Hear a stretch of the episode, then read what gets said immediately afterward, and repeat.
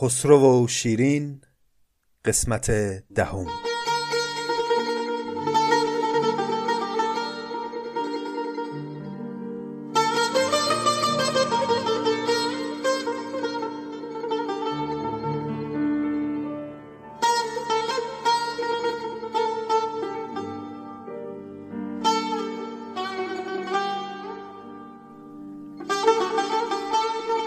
سلام. این سی و چهارمین قسمت از پادکست نظامی گنجوی است که همین ابتدا تا یادم نرفته باید بگم که شنیدنش برای کودکان مناسب نیست. قسمت قبل هم البته همین طور بود. منتها من ابتدای پادکست فراموش کردم که یادآوری بکنم که بچه ها بهتر نشنون این قسمت رو ولی خب در توضیحات اووردیم که کلا تصاویر و مزامینی که این روزها قصه واردش میشه خیلی خب شنیدنش ممکنه مناسب بچه ها نباشه.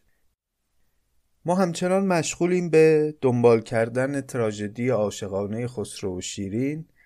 این روزها شیرین و خسرو بد نمیگذره بهشون. صبح تا شب در کنار هم سرگرمند به تفریح و برگزاری مجالس شعر و شراب و موسیقی.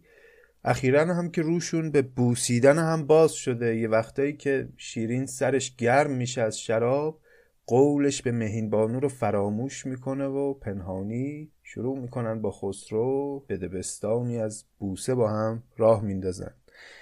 اجازه بدید طبق روال همه قسمت های قبل پیش از اون که بزنیم به دل داستان ابتدا یک ابیاتی از مقدمه کتاب رو با هم مرور کنیم.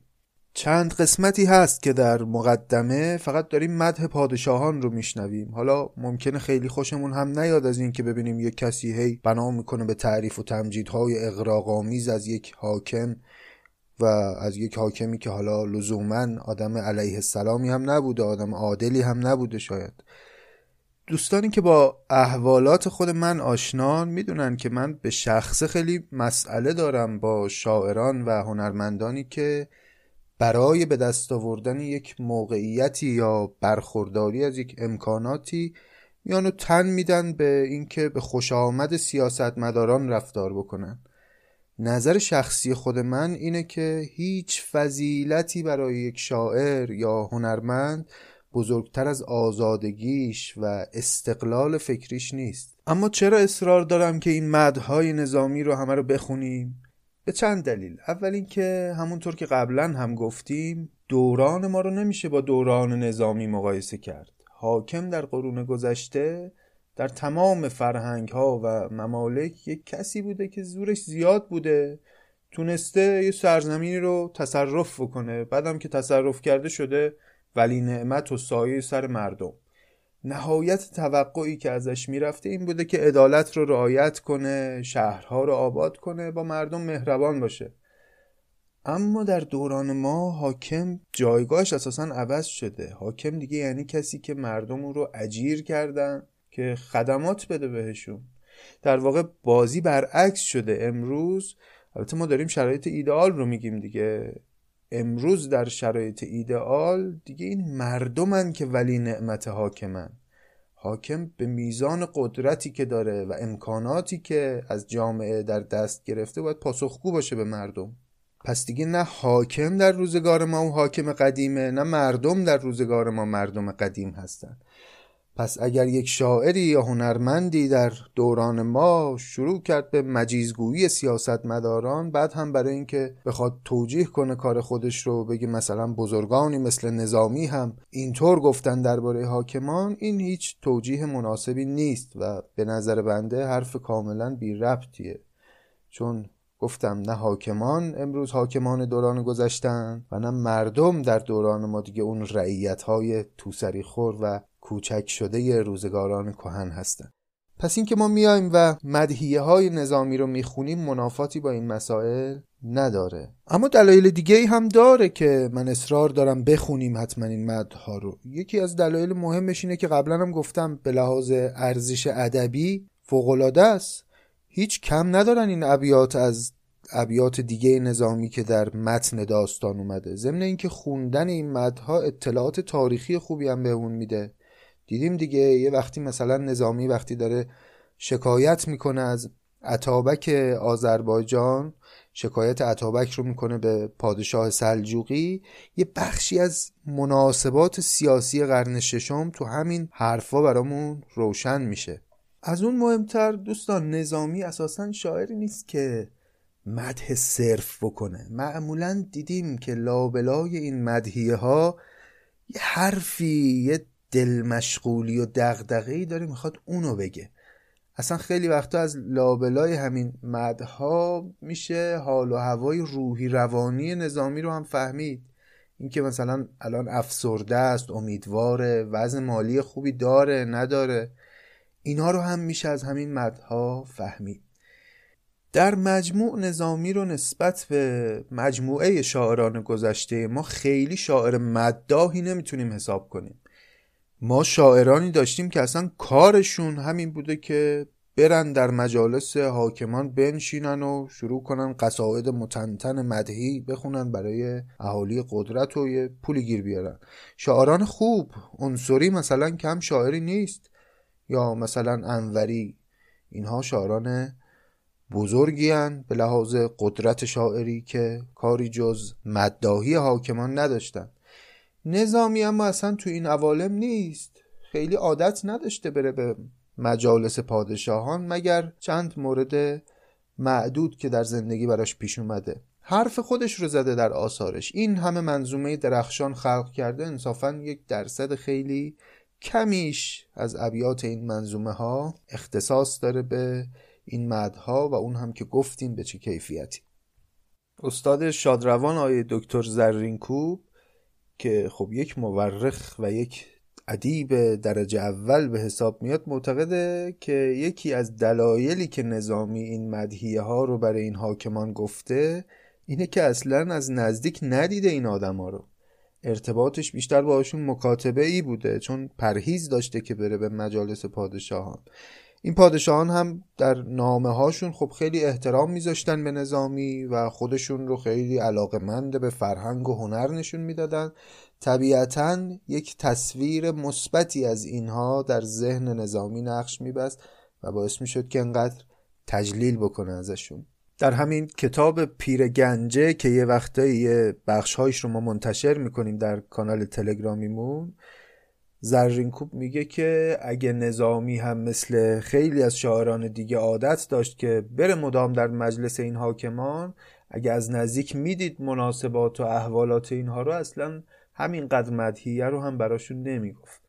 به هر حال این توضیحات رو لازم بود بگیم برای اینکه یادمون باشه که مناسبات بین هنرمند و حکومت در زمان گذشته هیچ نسبتی با دوران ما نداره.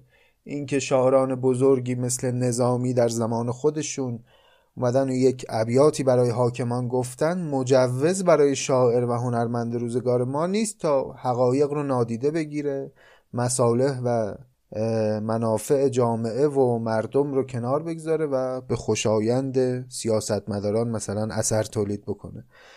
خب این حرفا خیلی طولانی شد. ببخشید اجازه بدید که بریم به سراغ بخشی از مقدمه که امروز می‌خوایم بخونیم و عنوانش هست خطاب زمین بوس.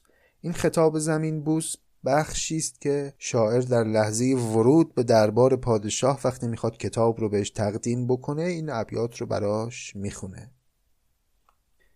زهی دارنده اورنگ شاهی حوالتگاه تأیید الهی پناه سلطنت پشت خلافت ز تیغت تا عدم مویی مسافت فریدون دوم جمشید ثانی غلط گفتم که حشوست این معانی فریدون بود طفلی گاو پرورد تو بالغ دولتی هم شیر و هم مرد ستد جمشید را جان مار زحاک تو را جان بخشد اژدرهای افلاک.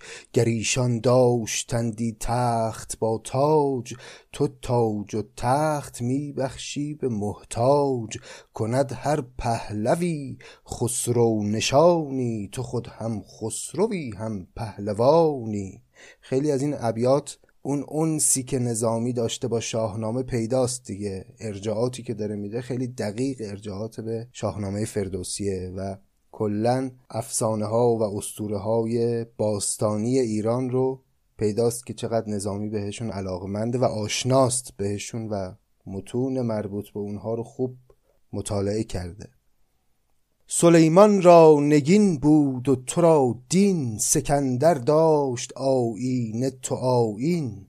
ندیدند چه تو دیدی ز ایام سکندر زاین جمشید از جام.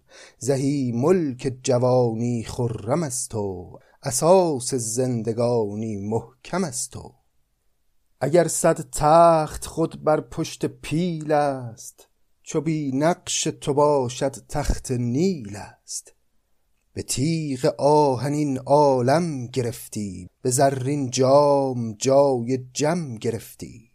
به آهن چون فراهم شد خزینه از آهن وقف کن بر آبگینه. به دستوری حدیثی چند کوتاه بخواهم گفت اگر فرمان دهد شاه. من از سحر سهر پیکان راهم جرس جنبان هاروتان شاهم. نخستین مرغ بودم من در این باغ گرم بلبل کنی کنیت وگر زاغ. به عرض بندگی دیر آمدم دیر وگر دیر آمدم شیر آمدم شیر. چه خوش گفتین سخن پیر جهانگرد که دیر آی و درست آی جوان مرد در این اندیشه بودم مدتی چند که نزلی سازم از بهر خداوند. نبودم تحفه چیپال و فقفور که پیشارم زمین را بوسم از دور. بدین مشتی خیال فکرت انگیز بساط بوسه را کردم شکرریز. چیپال و فقفور یعنی پادشاهان هند و چین. چیپال پادشاهان هند رو میگن فقفور هم که می‌دونید پادشاهان چین. میگه من مثل پادشاهان ممالک دیگه نیستم که همه زمین بوس تو و میان به خدمتت. زمین بوسی من تحفه هایی که اونها میارن برای تو رو ندارم. از مال دنیا چیزی ندارم. چیزی که دارم همین خیالات فکرت انگیز منه. یعنی همین اشعارمه که اگر اجازه بدی اومدم برات بخونم. اگرچه مور را قربان نشاید ملخ نزل سلیمان را نشاید. نبود آبی جز این در مغز میغم وگر بودی نبودی جان دریغم. به ذره آفتابی را که گیرد به گنجشکی عقابی را که گیرد. چه سود افسوس من که از کد خدایی جز این مویی ندارم در کیایی. حدیث آن که چون دل گاه و بیگاه ملازم نیستم در حضرت شاه. نباشد بر ملک پوشید رازم که من جز با دعا با کس نسازم.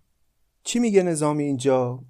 میگه که علت این که من خیلی سر نمی‌زنم به تو ملازم درگاه پادشاه نیستم اینه که من اهل دعا کردنم. کاری جز دعا ازم بر نمیاد و بر تو پوشیده نیست راز من که چرا خیلی سر به دربار پادشاه نمی‌زنم. احتمال داره یک موضوعی پشت این ابیات باشه. اینکه ممکنه آقای تغرل ارسلان یک شکایتی کرده گلایه‌ای کرده از نظامی که تو چرا خیلی مثلا به ما سر نمی‌زنی خیلی در مجالس بزم شاهانه ما حضور پیدا نمی کنی و نظامی اینجا داره توجیه می‌کنه با همون بیان شاعرانه خودش یک توجیهی داره برای این گوشگیری خودش و نرفتن به مجالس شاه داره توجیهی میتراشه.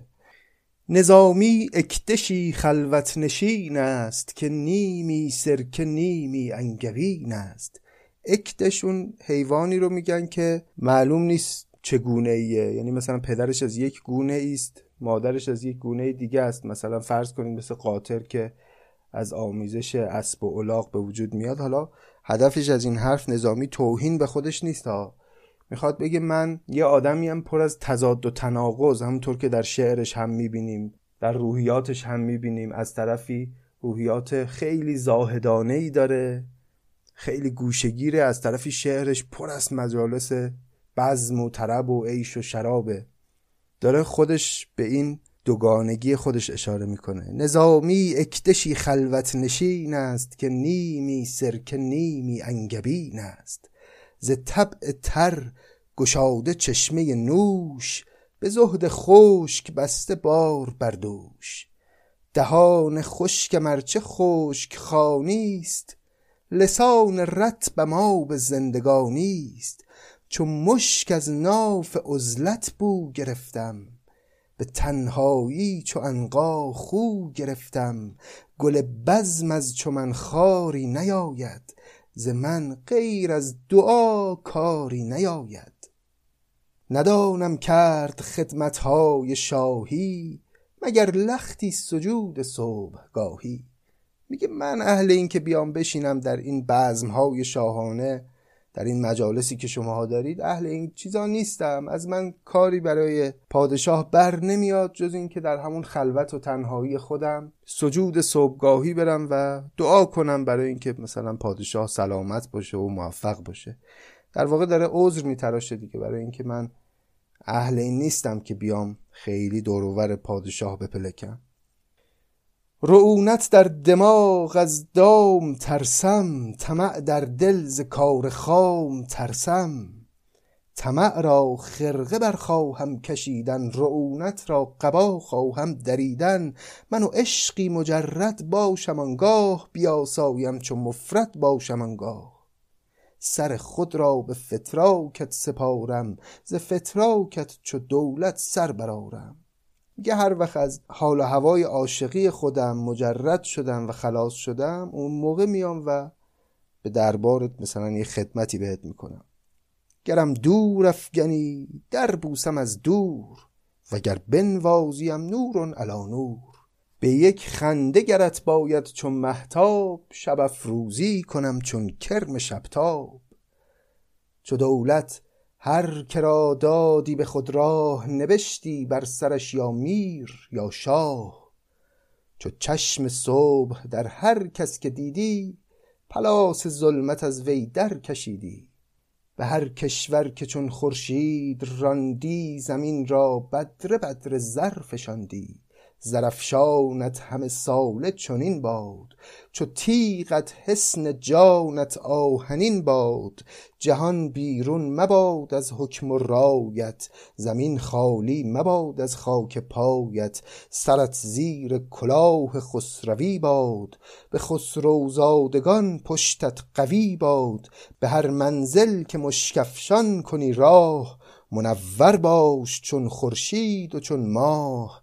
به هر جانب که رویاری به تقدیر رکابت باد چون دولت جهانگیر جنابت بر همه آفاق منصور سپاهت قاهر و اعداد مقهور. این بود خطاب زمین بوس کتاب خسرو و شیرین اما دیگه اجازه بدید بریم بر سر داستان خسرو و شیرین. این روزها شیرین و خسرو دارن روزهای خوشی رو در کنار هم میگذرونن. اما کدام خوشی است که پایدار بمونه و تبدیل به یک استراب و ناخوشی نشه در ادامه؟ باید داستان رو دنبال کنیم و ببینیم که در ادامه راه سرنوشت باز چه نقشه هایی برای این دو دل داده در سر داره.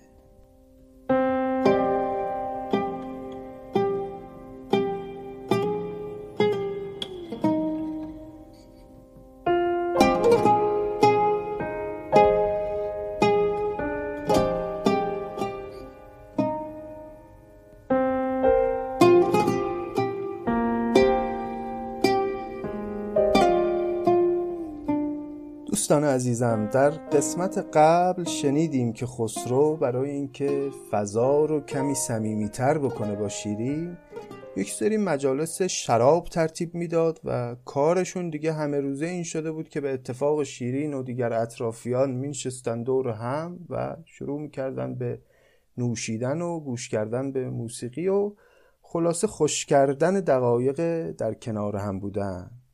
یه روزی هم که در یک صحرایی دور هم نشسته بودن ناگهان یک شیری به جمعشون حمله کرد و خسرو هم از اونجایی که سرش داغ بود از شراب دست خالی رفت به مساف این شیره و آنچنان مشتی زد به سر شیر که از هوش رفت این شیر.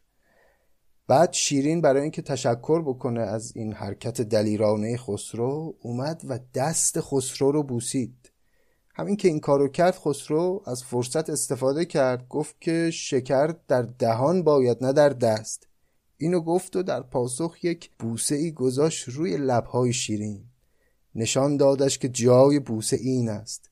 بعد از این اتفاق که خب اولین بوسه عاشقانه خسرو و شیرین بود دیگه این دوتا روشون به بوسیدن همدیگه باز شد و کارشون در اومد.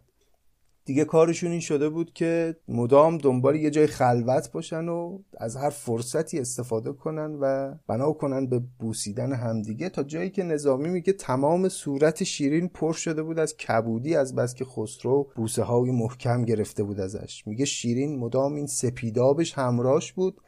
هی میمالید روی صورتش که یه وقتی جای کبودی ها مشخص نباشه و اطرافیان متوجه نشن که ماجرا از چه قراره.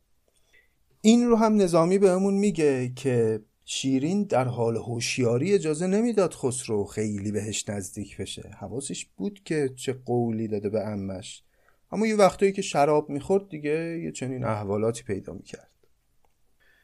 قصه تو همین عوالم پیش رفت تا اونجایی که یه شبی جماعت طبق معمول دور هم نشسته بودن و خسرو دیگه خیلی دلش پرپر پر می‌زد برای شیرین. تو همون حالات مستی شاهانه دستور داد که این دخترکانی که در مجلس هستن هر کدوم یه نکته ای بگن یه حرفی بزنن و شب رو اینجوری بگذرونن. ده تا از این دختر اطراف شیرین نشسته بودن و حالا هر کدوم قراره که یک نکته ای به ترتیب بگن و حالا یه داستانی تعریف کنن یا یه حرفی بزنن خلاصه. اسم این دخترها رو هم نظامی برامون گفت. فرنگیس و سهیل صرف بالا عجب نوش و فلکناز و همیلا و همایون و سمنترک و پریزاد خوتن خاتون و گوهر ملک و دلشاد. این نکته رو هم جلسه قبل فراموش کردم بگم که این اسما رو که میشموریم می‌بینیم یازده تان ولی نظامی تاکید داره که اینا ده تان.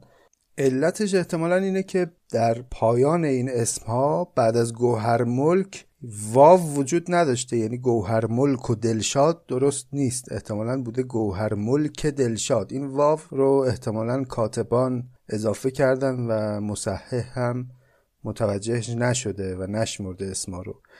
به حال ظاهرا که شخصی به نام دلشاد نبوده این دلشاد صفتی است برای گوهر ملک. خب بیش از این منتظر نمونیم و ادامه داستان رو و افسانه سرایی ده دختر رو بشنویم از زبان حکیم نظامی گنجوی.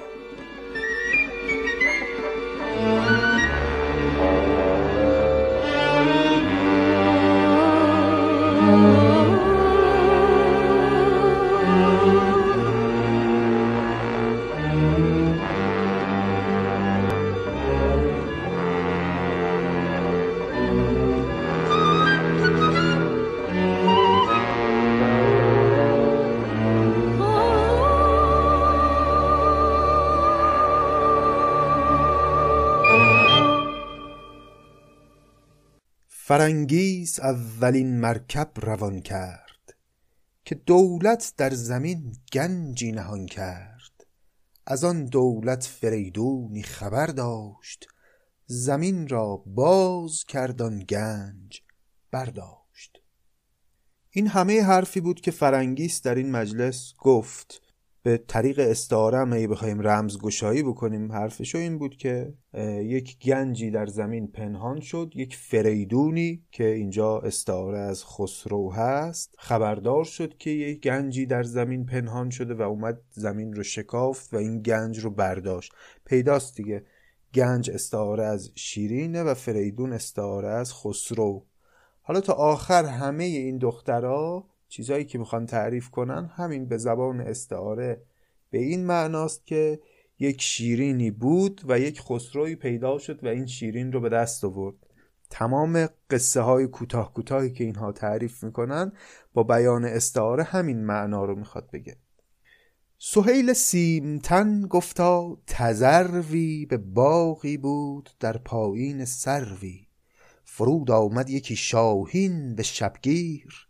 تذرو نازنین را کرد نخجیر. نخجیر گفتیم قبلا به معنای شکار. عجب نوش شکر پاسخ چنین گفت که عنبربو گلی در باغ بشکفت.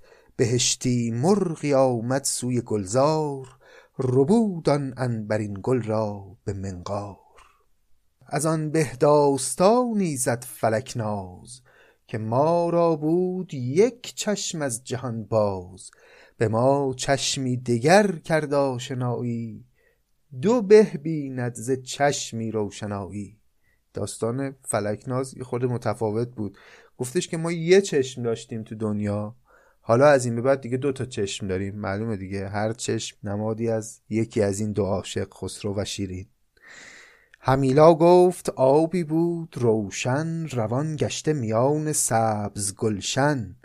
جوان شیری برآمد تشنه از راه بدان چشمه دهان تر کرد ناگاه. همایون گفت لعلی بود کانی ز غارتگاه بیاعان نهانی. در آمد دولت شاهی به تاراج نهاد آن لعل را بر گوشه تاج. سمن ترک سمن بر گفت یک روز جدا گشت از صدف دری شب افروز. فلک در عقد شاهی بند کردش به یاقوتی دگر پیوند کردش. پریزاد پریرخ گفت ماهی به بازی بود در نخجیرگاهی. برآمد آفتابی ز آسمان بیش کشید آن ماه را در چنبر خویش. ختن خاتون چنین گفت از سر هوش که تنها بود شمشادی قصب پوش.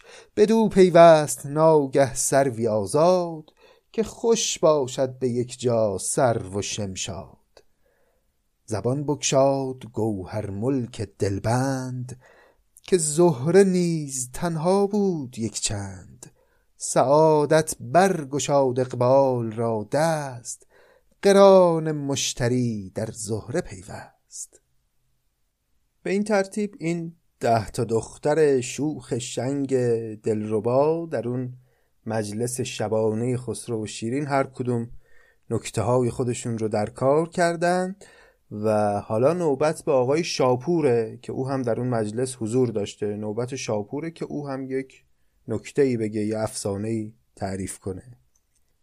چو آمد در سخن نوبت به شاپور سخن را تازه کرد از عشق منشور که شیرین انگبینی بود در جام. شهنشه روغن او شد سرانجام. خیلی جالبه اون دخترها همه به زبان استعاره حرف از شیرین و خسرو زدن. گویی شرمشون اجازه نمی‌داد مستقیم گویی کنن. اما شاپور که خیلی خودی تر بود بیشتر در جریان همه مسائل این دوتا هست او جرأت می‌کنه به زبان تشبیه سخن بگه دیگه استعاری نمیگه. اسمی از شاه و شیرین میاره. که شیرین انگبینی بود در جام شهنشه روغن او شد سرانجام. به رنگامیزی صنعت من آنم که در حلوای ایشان زعفرانم. پس آنگه کردشان در پهلوی یاد که احسنت ای جوان پهلو دو همزاد. جهان را هر دو چون روشن درخشید ز یکدیگر مبرید و ملخشید. اینجا نظامی به بهانه این افسانه‌ای که شاهپور گفت می‌خواد یه کمی هم به رخ بکشه زبان پهلوی بلد بودنش رو. میگه بعد از اینکه اون نکته رو در کار کرد شاهپور و گفت به رنگامیزی صنعت منانم که در حلوای ایشان زعفرانم. یعنی من اون کسی هم که این پیوند رو جوش داده. بعد از این یه حرفی هم به زبان پهلوی به این دوتا گفت. یک نصیحتی با زبان پهلوی کرد. گفت جهان را هر دو چون روشن درخشید. ز یکدیگر مبرید و ملخشید. درخش به معنای نور هست. یعنی شما دوتا هر دوتا نور روشن جهان هستید. و ز یکدیگر مبرید و ملخشید. ملخشید هم یعنی نلغزید. یعنی از هم جدا نشید از هم رها نشید. حالا بعد از شاپور دیگه نوبت به خود شیرین می‌رسه که یک نکته ای در کار کنه. سخن چون بر لب شیرین گذر کرد هوا پر مشک و صحرا پر شکر کرد. ز شرم در زمین می‌دید و می‌گفت که دل بی عشق بود و یار بی جفت. چو شاپور آمدن در چاره کار دلم را پاره کردن پاره کار. قضای عشق سر نبشته است مرا این سرنوشت او در نوشته است. چقدر قشنگ تصویر کرده حال شیرین رو. فکر کنید تو این جمع شیرین می‌خواد راجب عشق درونی خودش سخن بگه. خسرو هم اونجاست. خب شیرین و خسرو هم هنوز رسما که به عقد ازدواج هم در نیمدن.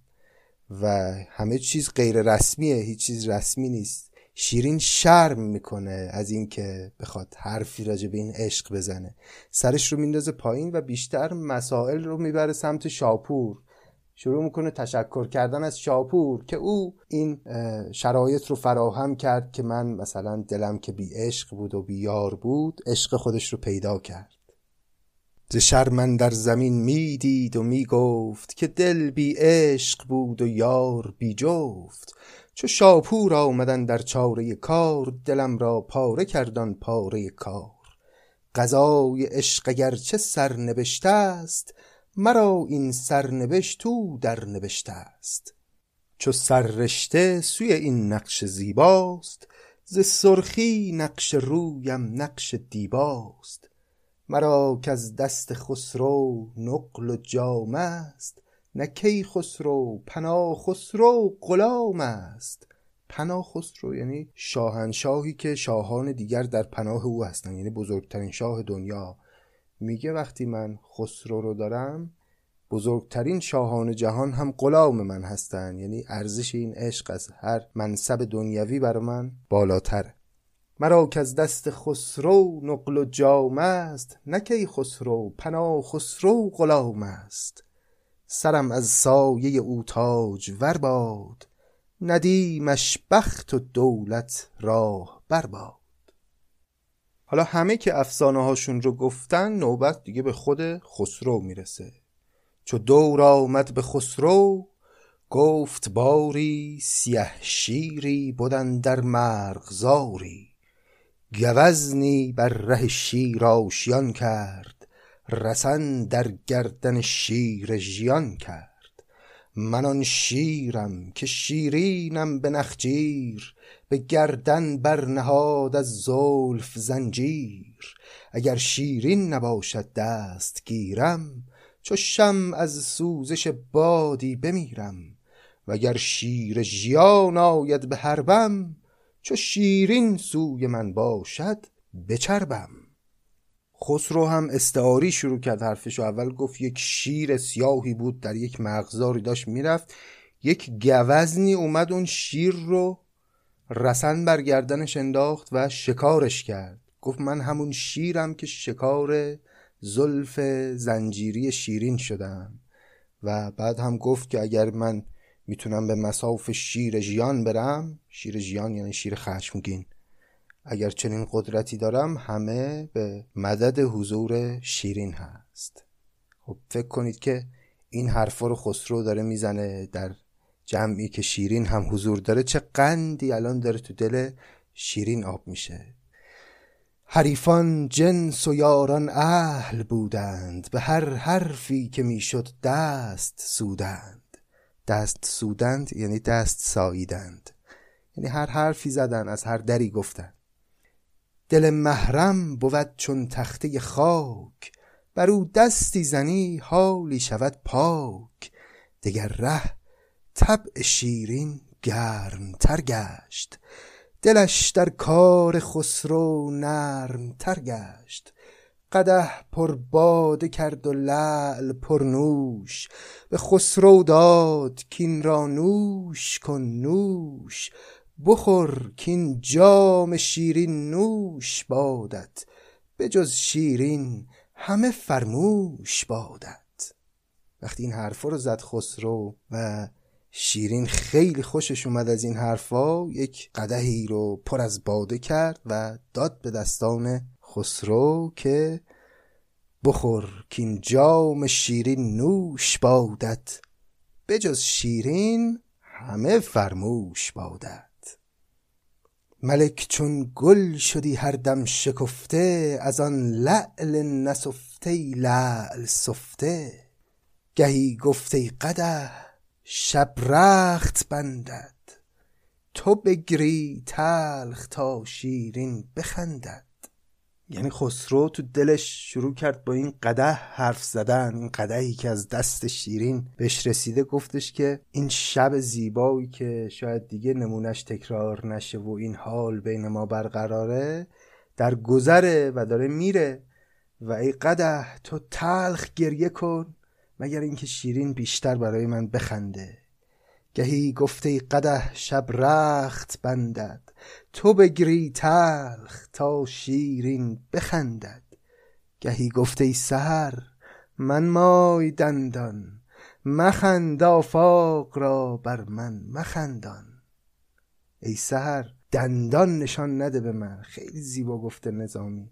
چون خسرو دوست نداره این شب تمام بشه سپیدی صبح رو اینطور داره می‌بینه که انگار یک جانور وحشی دندان به او می‌خواد نشون بده.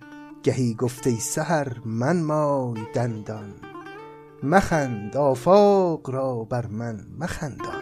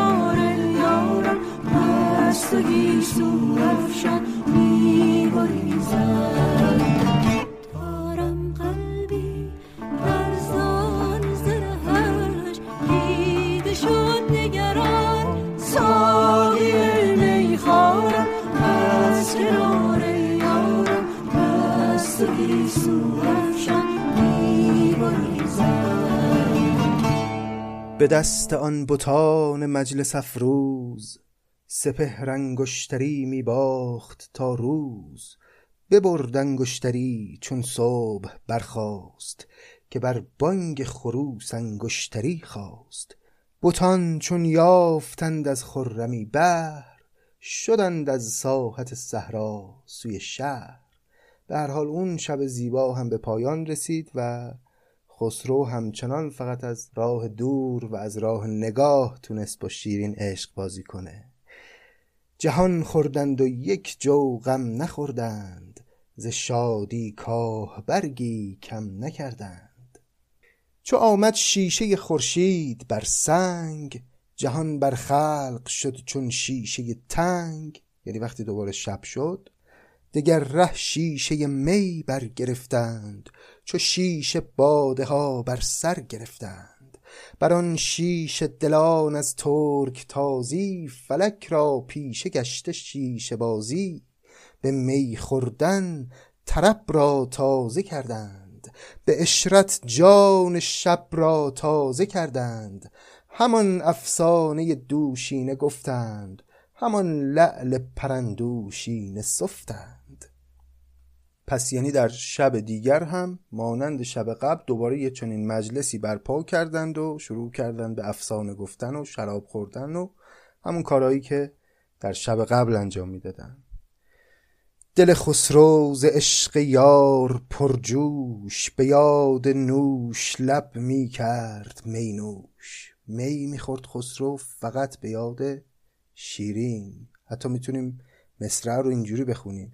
به یاد نوش لب می کرد می نوش می رنگین زهی تاووس بیمار لب شیرین زهی خرمای بیخار نهاده بر یکی کف ساغر مل گرفته بر دگر کف دسته گل. از آن می خورد و زان گل بوی برداشت پی دل جستن دلجوی برداشت. شراب تلخ در جانش اثر کرد به شیرینی سوی شیرین نظر کرد. به غمزه گفت با او نکته ای چند که بود از بوس لبها را زبان بند. هم از راه اشارتهای فرخ حدیث خیشتن را یافت پاسخ باز شروع کردن خسرو و شیرین با اشارتهای فرخ با هم دیگه سخن گفتن. گوش کن با لب خاموش سخن می‌گویم پاسخم گو به نگاهی که زبان من و توست. نشود فاش کسی آنچه میان من و توست. تا اشارات نظر نامرسان من و توست. هم از راه اشارتهای فرخ حدیث خیشتن را یافت پاسخ. سخنها در کرشمه می نهفتند به نوک غمزه گفتند آنچه گفتند. همه شب پاسبانی پیشه کردند بسی شب را در این اندیشه کردند. این پاسبانی پیشه کردن کنایه از بیدار ماندنه یعنی مثل پاسبان ها که شبها بیدارند خسرو و شیرین و ساکنان اون مجلس همون شب بیدار بودند و شراب میخوردند. زگرمی روی خسرو خوی گرفته سبوه خرمی را پی گرفته. خوی به معنای عرق یعنی از گرمای شراب و گرمای عشق عرق کرده بود خسرو. که شیرین را چگونه مست یا بد بران تنگ شکر؟ چون دست یا بد نمی افتاد فرصت در میانه که تیر خسرو افتد بر نشانه. دل شادش به دیدار دل افروز طرب می کرد و خوش می بود تا روز. باز یه شب دیگه هم همینطور گذشت. خسرو همش به فکر این بود که در اون حالات مستی چطور بتونه شیرین رو یه جوری خلوتی باهاش ترتیب بده اما باز هم رخ نداد. چو بر شبدیز شب گلگون خورشید ستا مفگند چون گلبرگ بر بید. مه و خورشید دل در سید بستند به شبدیز و به گلگون برنشستند. یعنی فردا صبح خسرو و شیرین سوار اسباشون شدن رفتن سید شکار. شدند از مرز موغان سوی شهرود بنا کردند شهری از می و رود. گهی بر گرد شط بستند زنجیر ز مرغ و ماهی افگندند نخجیر. گهی بر فرزه نوشاب شهرود جهان پرنوش کردند از می رود. گهی راندند سوی دشت مندور تهی کردند دشت از آهو و گور. بدین سان روزها تدبیر کردند گهی اشرت گهی نخجیر کردند. عروس شب چون نقش افگند بر دست به شهرآرایی انجم کله بربست عروس شاه نیز از حجله برخاست به روی خویشتن مجلس بیاراست. به روی خویشتن مجلس بیاراست یعنی مجلس را با روی خودش آراسته کرد. یعنی وارد مجلس شد شیرین. در یک شبی دوباره. عروسان دیگر با او شده یار. همه مجلس عروس و شاه بیکار. شکر بسیار و بادام اندکی بود. کبوتر بی حد و شاهین یکی بود. پیداست دیگه. بادام و شاهین هر دو استاره از شیرینه. دختران زیبا زیاد بودن تو اون مجلس اما خسرو فقط دلش یکی رو می‌خواست. شکر بسیار و بادام اندکی بود کبوتر بی حد و شاهین یکی بود. همه بر یاد خسرو می گرفتند پیاپی خوشدلی را پی گرفتند. شبی بی رود و رامشگر نبودند زمانی بی می و ساغر نبودند. می و معشوق و گلزار و جوانی از این خوشتر نباشد زندگانی. تماشای گل و گلزار کردن می لعل از کف دلدار خوردن همایل دست ها در گردن یار درخت نارون پیچیده بر نار به دستی دامن جانان گرفتن به دیگر دست نبز جان گرفتن گهی جستن به غمزه چاره سازی گهی کردن به بوسه نرد بازی گه آوردن بهار تر در آغوش گهی بستن بنفشه بر بناگوش گهی در گوش دلبر راز گفتن گهی غمهای دل پرداز گفتن. جهان این است و این خود در جهان نیست وگر هست ای عجب جز یک زمان نیست. همه این حالات عیش و اشرت رو نظامی تصویر کرد و در نهایت گفت که جهان این است و این خود در جهان نیست. وگر هست ای عجب جز یک زمان نیست. یعنی اصل زندگی همین خوشی هاست اما این خوشی ها دریغ که یا اصلا پیدا نمیشه در زندگی یا اگر هم بشه در زمانهای کوتاهی هست و به سرعت تمام میشه و باز رنجهای عمر و زندگانی بر سر آدمی با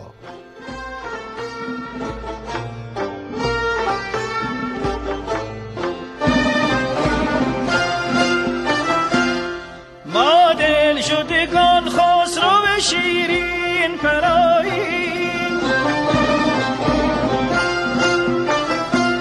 ما کشته آن محرخ خورشید کلایی ما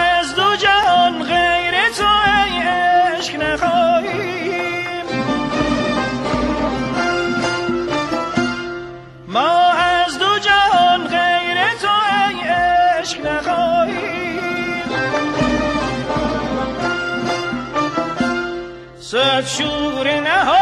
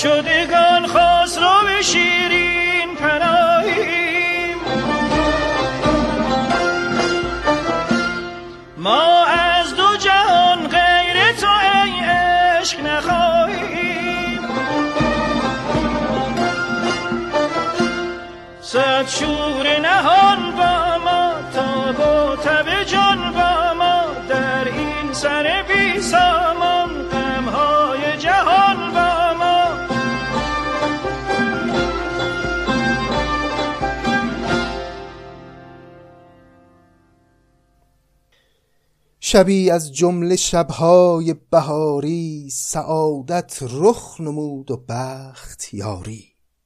شده شب روشن از مهتاب چون روز قدح برداشته ماه شب افروز. در آن مهتاب روشن طرز خورشید شده باده روان در سایه بید سفیر مرغ و نوشانوش ساقی. ز دلها برده اندوه فراقی شمامه با شمایل راز می گفت صبا تفسیر آیت باز می گفت سهی سروی روان بر هر کناری ز هر سروی شکفته نوبهاری. یکی بر جای ساغر دف گرفته یکی گلابدان بر کف گرفته. چو دوری چند رفت از جام نوشین گران شد هر سری از خواب دوشین. حریفان از نشستن مست گشتند به رفتن با ملک همدست گشتند. خب یه اتفاقی افتاد. الان معلوم شد که چرا اول این شب رو که نظامی می‌خواست توصیف کنه گفت شبی از جمله شبهای بهاری سعادت رخ نمود و بخت یاری. چی شد که سعادت رخ نمود؟ این اتفاق افتاد که وقتی خیلی این حاضران در مجلس شراب خوردن اکثرشون خوابشون گرفت. یکی یکی اجازه گرفتن از خسرو گفتن آقا اجازه بدیم ما بریم بگیریم بخوابیم خوابمون میاد. تصور کنید که خسرو هم از خدا خواسته حریفان یک به یک رفتند و خسرو ماند و شیرین. خمار ساقیان افتاده در تاب دماغ مطربان پیچیده در خواب. مهیا مجلسی بی گرد اغیار به نامی زد گلی بی زحمت خار. شه از راه شکیبایی گذر کرد شکار آرزو را تنگ تر کرد. سر زلف گرهگیر دلارام به دست آورد و رست از دست ایام. لبش بوسید و گفت ای من غلامت بده دانه که مرغ آمد به دامت.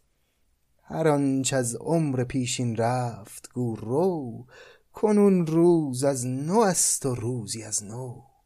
خسرو اومد و تنگ در آغوش گرفت شیرین رو. در اون دل شب که هیچ کس جز شیرین و خسرو اونجا نبود و لبهای او رو بوسید و بهش گفت هرچی فراق بوده بین ما. پیش از این تمام شد. کنون روز از نو است و روزی از نو. فکر کن که امروز از شکم مادر متولد شدیم و بیا که کار خودمون رو بسازیم امشب.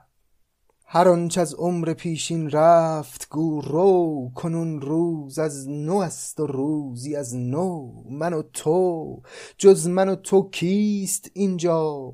حذر کردن نگویی چیست اینجا؟ یکی ساعت من دلسوز را باش اگر روزی بودی امروز را باش به سان میوهدار نابرومند. امید ما و تقصیر تو تا چند؟ اگر خود پولی از سنگ کبود است چو بی آب است پل زان سوی رود است. این پول هم باز به همون معنای پل هست. میگه وقتی رودخونه آب نداشته باشه پل چه کاری میاد؟ هر چقدر محکم و زیبا باشه فایده ای نداره. سگ قصاب را در پهلوی میش جگر باشد ولی که از پهلوی خیش بسا ابرا که بندد کله مشک به اشوه باغ دهقان را کند خشک. بسا شور زمین که از آبناکی دهان تشنگان را کرد خاکی.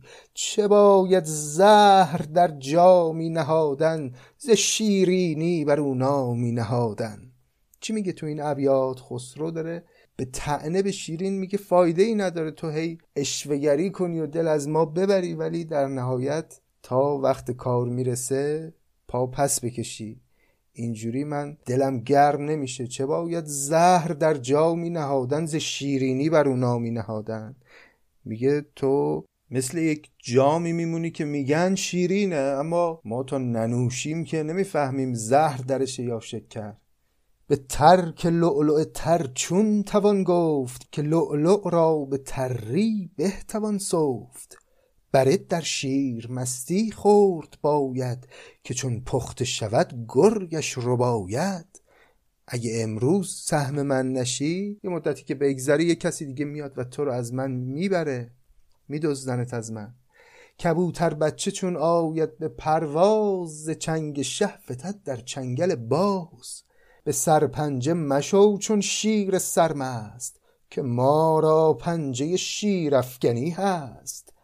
گوزن کوه اگر گردن فراز است کمند چاره را بازو دراز است. گر آهوی بیابان گرم خیز است سگان شاه را تکنیز تیز است. مزن چندین گره بر زلف و خالت زکاتی ده قضا گردان مالت. چون میگن زکات دادن باعث میشه که مال آدم ایمن میشه از بلایا میگه انقدر گره بر زلف و خالت ننداز اخ نکن به من انقدر. زکاتی بده از این زیبایی هات قضاگردان مالت. یک بوسه ای بده یک میوه ای از باغ تنت به ما بده که قضاگردان مالت بشه. چو بازرگان صد خروار قندی چه باشد گر به تنگی در نبندی؟ چی میشه مثل یه بازرگانی که حالا صد خروار قند داره؟ یه تنگ از اون خروار رو یه بسته کوچیک از اون شکر رو هم حالا برای ما باز بکنی. چی میشه؟ چون نیل خیش را یابی خریدار اگر در نیل باشی باز کن بار. اینجا نیل هم نیل اول به معنای ماده رنگی نیله که ماده ارزشمند گران قیمتیه. و نیل دوم به معنای رود نیله میگه وقتی که به عنوان یه بازرگانی دیدی نیلت خریدار داره اون باری که می‌خوای بفروشی خریدار داره اگر وسط رودخونه نیل هم هستی همونجا بارو باز کن بفروش. میگه من الان خریدار تو هم و این فرصت رو به نوعی داره خسرو بهش میگه که از دست نده. خب باید ببینیم که پاسخ شیرین چیه به این حرفای خسرو. خسرو هم مست سرش گرمه یه ذره تند داره حرف می‌زنه. خیلی آتیشش تنده. از اون طرف شیرین هم همه وجودش طلب خسروه و خواستن خسروه اما از طرفی به امه خودش هم قول داده. باید ببینیم که در ادامه داستان قصه به کجا خواهد رسید و آیا شیرین تن خواهد داد به خواهش خسرو یا خیر. ممنونم از اینکه این قسمت رو هم همراه من بودید و تا ادامه داستان خسرو و شیرین شما رو به خداوند مهربان میسپارم. قربان مهربانی لطف و صفایتان. خدا نگهدار.